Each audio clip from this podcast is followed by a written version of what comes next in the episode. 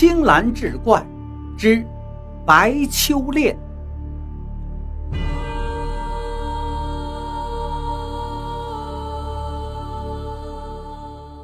话说，直隶商人穆小环的儿子穆生，小名禅公，聪明好学，而他父亲则认为读书无用，在他十六岁那年，就让他跟着自己到楚地学做生意。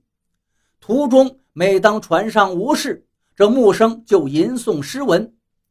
抵达武昌之后，父亲留他在旅店守着囤积的货物，而木生却趁着父亲外出，又把书本拿出来吟读，声音铿锵悦耳。他总觉得窗外似乎有摇晃的人影，好像是有人在偷听自己读书，可是也并没有放在心上。这天晚上，他父亲又外出赴宴，很晚还没有回来。木生吟诵的更加入神。就在这时，有人在窗外徘徊，月光映照的非常清晰。木生甚感奇怪，立刻出门探看。原来窗外有一个十五六岁的美丽女子，她一见木生就急忙躲开了。又过了几天，他们运货回北方，晚上停泊在湖边。父亲正好有事外出，这时有个老太婆走到船舱里来说道：“公子啊，你要害死我的女儿了。”木生忙惊问：“此话从何说起？”那老妇说道：“老身我姓白，有个女儿叫秋恋。”颇为喜爱诗文，他说在郡城时就听到你在吟诵，回家后便相思成病，寝食俱废。秋恋想与你缔结姻缘，公子不可拒绝呀。木生心里也确实喜欢那天晚上见到的女子，可是又担心父亲责怪，就把实情告诉给了老妇。老妇并不相信，一定要他先答应。木生又不敢做主，老妇人就生气道：“这人事婚姻，只有男方请求下彩礼，而未必成功的。如今老身自己来做媒，反而不被接受，这不是羞辱我们吗？看来你们是难以再回去了。”说完便走了。过了一会儿，木生父亲回来了。木生把刚才的事情如实相告，希望得到父亲应允。但他父亲却认为两家相距太远，又非常鄙薄那个姑娘怀春，就一笑了之。停船的码头水位较深，能淹没船桨，但夜里也常常会因为沙石涌起，使船只搁浅。湖中的客船。每年都有人留下来守船，等到第二年桃花开、春水涨之时，别的货物尚未运来，船上的货物就能大赚一笔。所以穆老头并不是很担心，他盘算着明年难来之时还得花钱，干脆就把儿子留下来看船，他独自回家。穆生心中暗自高兴。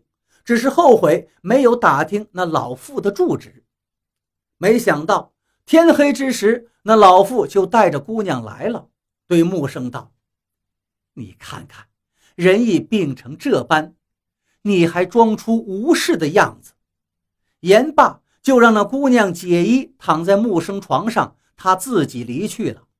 木生是又惊又喜，一进灯光去看，那女子病中带娇。眼波含情脉脉，木生亲切问询，姑娘嫣然微笑。木生求她说句话，姑娘这才道：“为郎憔悴，却羞郎一句，可算是吟咏我的。”木生一听，欣喜若狂，想靠近俯身去亲昵，但又担心姑娘身体虚弱，便将她轻轻托起，揽入怀中。又去吻她的下巴，姑娘娇笑道：“你为我吟诵三遍，王建的罗衣夜夜诗，我的病就会好了。木生就照他的话做，才吟诵了两遍，那姑娘竟自己坐身起来。我病已经好了。木生继续再读第三遍诗文，姑娘竟娇滴滴的相和起来。木生顿时神志飘然，便熄了灯，与他共寝，一夜软玉温香。等到天未放亮，姑娘就起床了。老母亲要来了，果不多时，那老太太就又来了。她见女儿已经穿戴整齐，精神爽利，病态全无，非常的欣慰，就让女儿回去。那姑娘低头不语，老太太就说道：“，你既愿意跟公子嬉闹，就随你吧。”老太太走后，木生这才探问姑娘家的住址。那姑娘说道。我和你不过是萍水相逢，还不一定会嫁给你，何必知道我家在哪里？木生更觉得姑娘娇俏可人，一时无法自持，便又情话一一的缠绵起来。有一夜，姑娘早早的起床，点亮灯光，翻开书本，忽然伤心的眼泪汪汪。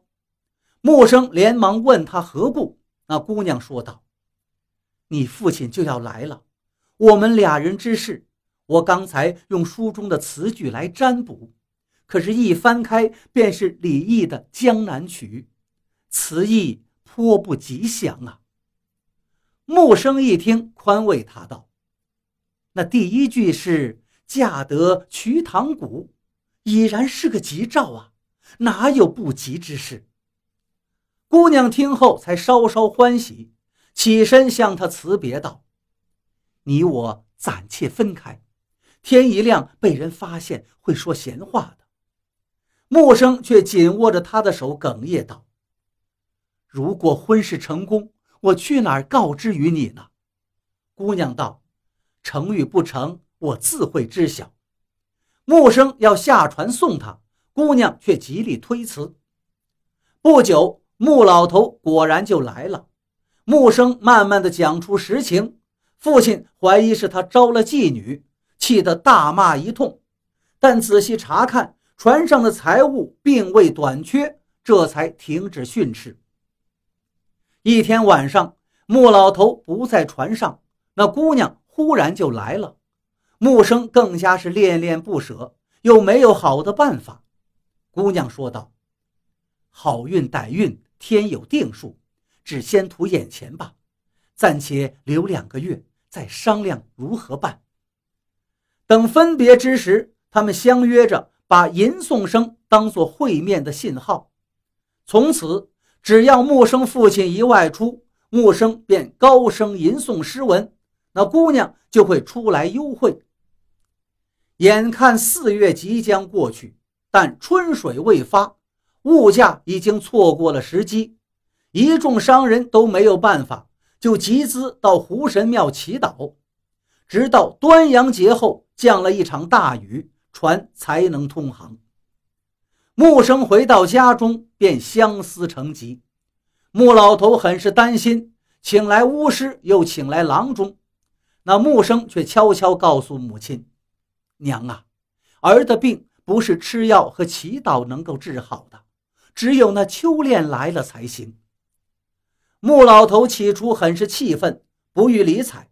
时间长了，看着儿子日渐疲惫羸弱，穆老头有些害怕了，赶紧再把儿子送往楚地，停船在老地方，询问这里的人。周围人却并不知道有一位姓白的老妇，而恰巧此时就见一个老妇人在湖边操桨。出面说，那白老太太便是她。穆老头赶紧登上了白家的船，也在暗中窥见到了秋恋。只见那女子样貌温婉，老头心中暗喜。但打听她家的身世，只不过是在水上漂泊的小户人家罢了。穆老头如实讲了儿子生病的原因，希望秋恋到他家的船上去。暂且缓解穆生这久治不愈的怪病。白老太太却说，二人没有婚约，不能答应。秋恋露出半个脸，关切地偷听，听了二人的话语，眼泪都要掉下来了。白老太太看着女儿可怜，又有那穆老头的哀求，便答应了他。到了晚上，穆老头又外出，秋恋果然就来了。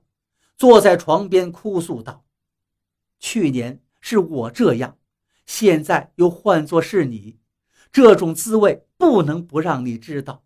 可是你病成这样，急切间又怎能好呢？”木生却欢喜地说道：“你也为我吟诗一首，就会好了。”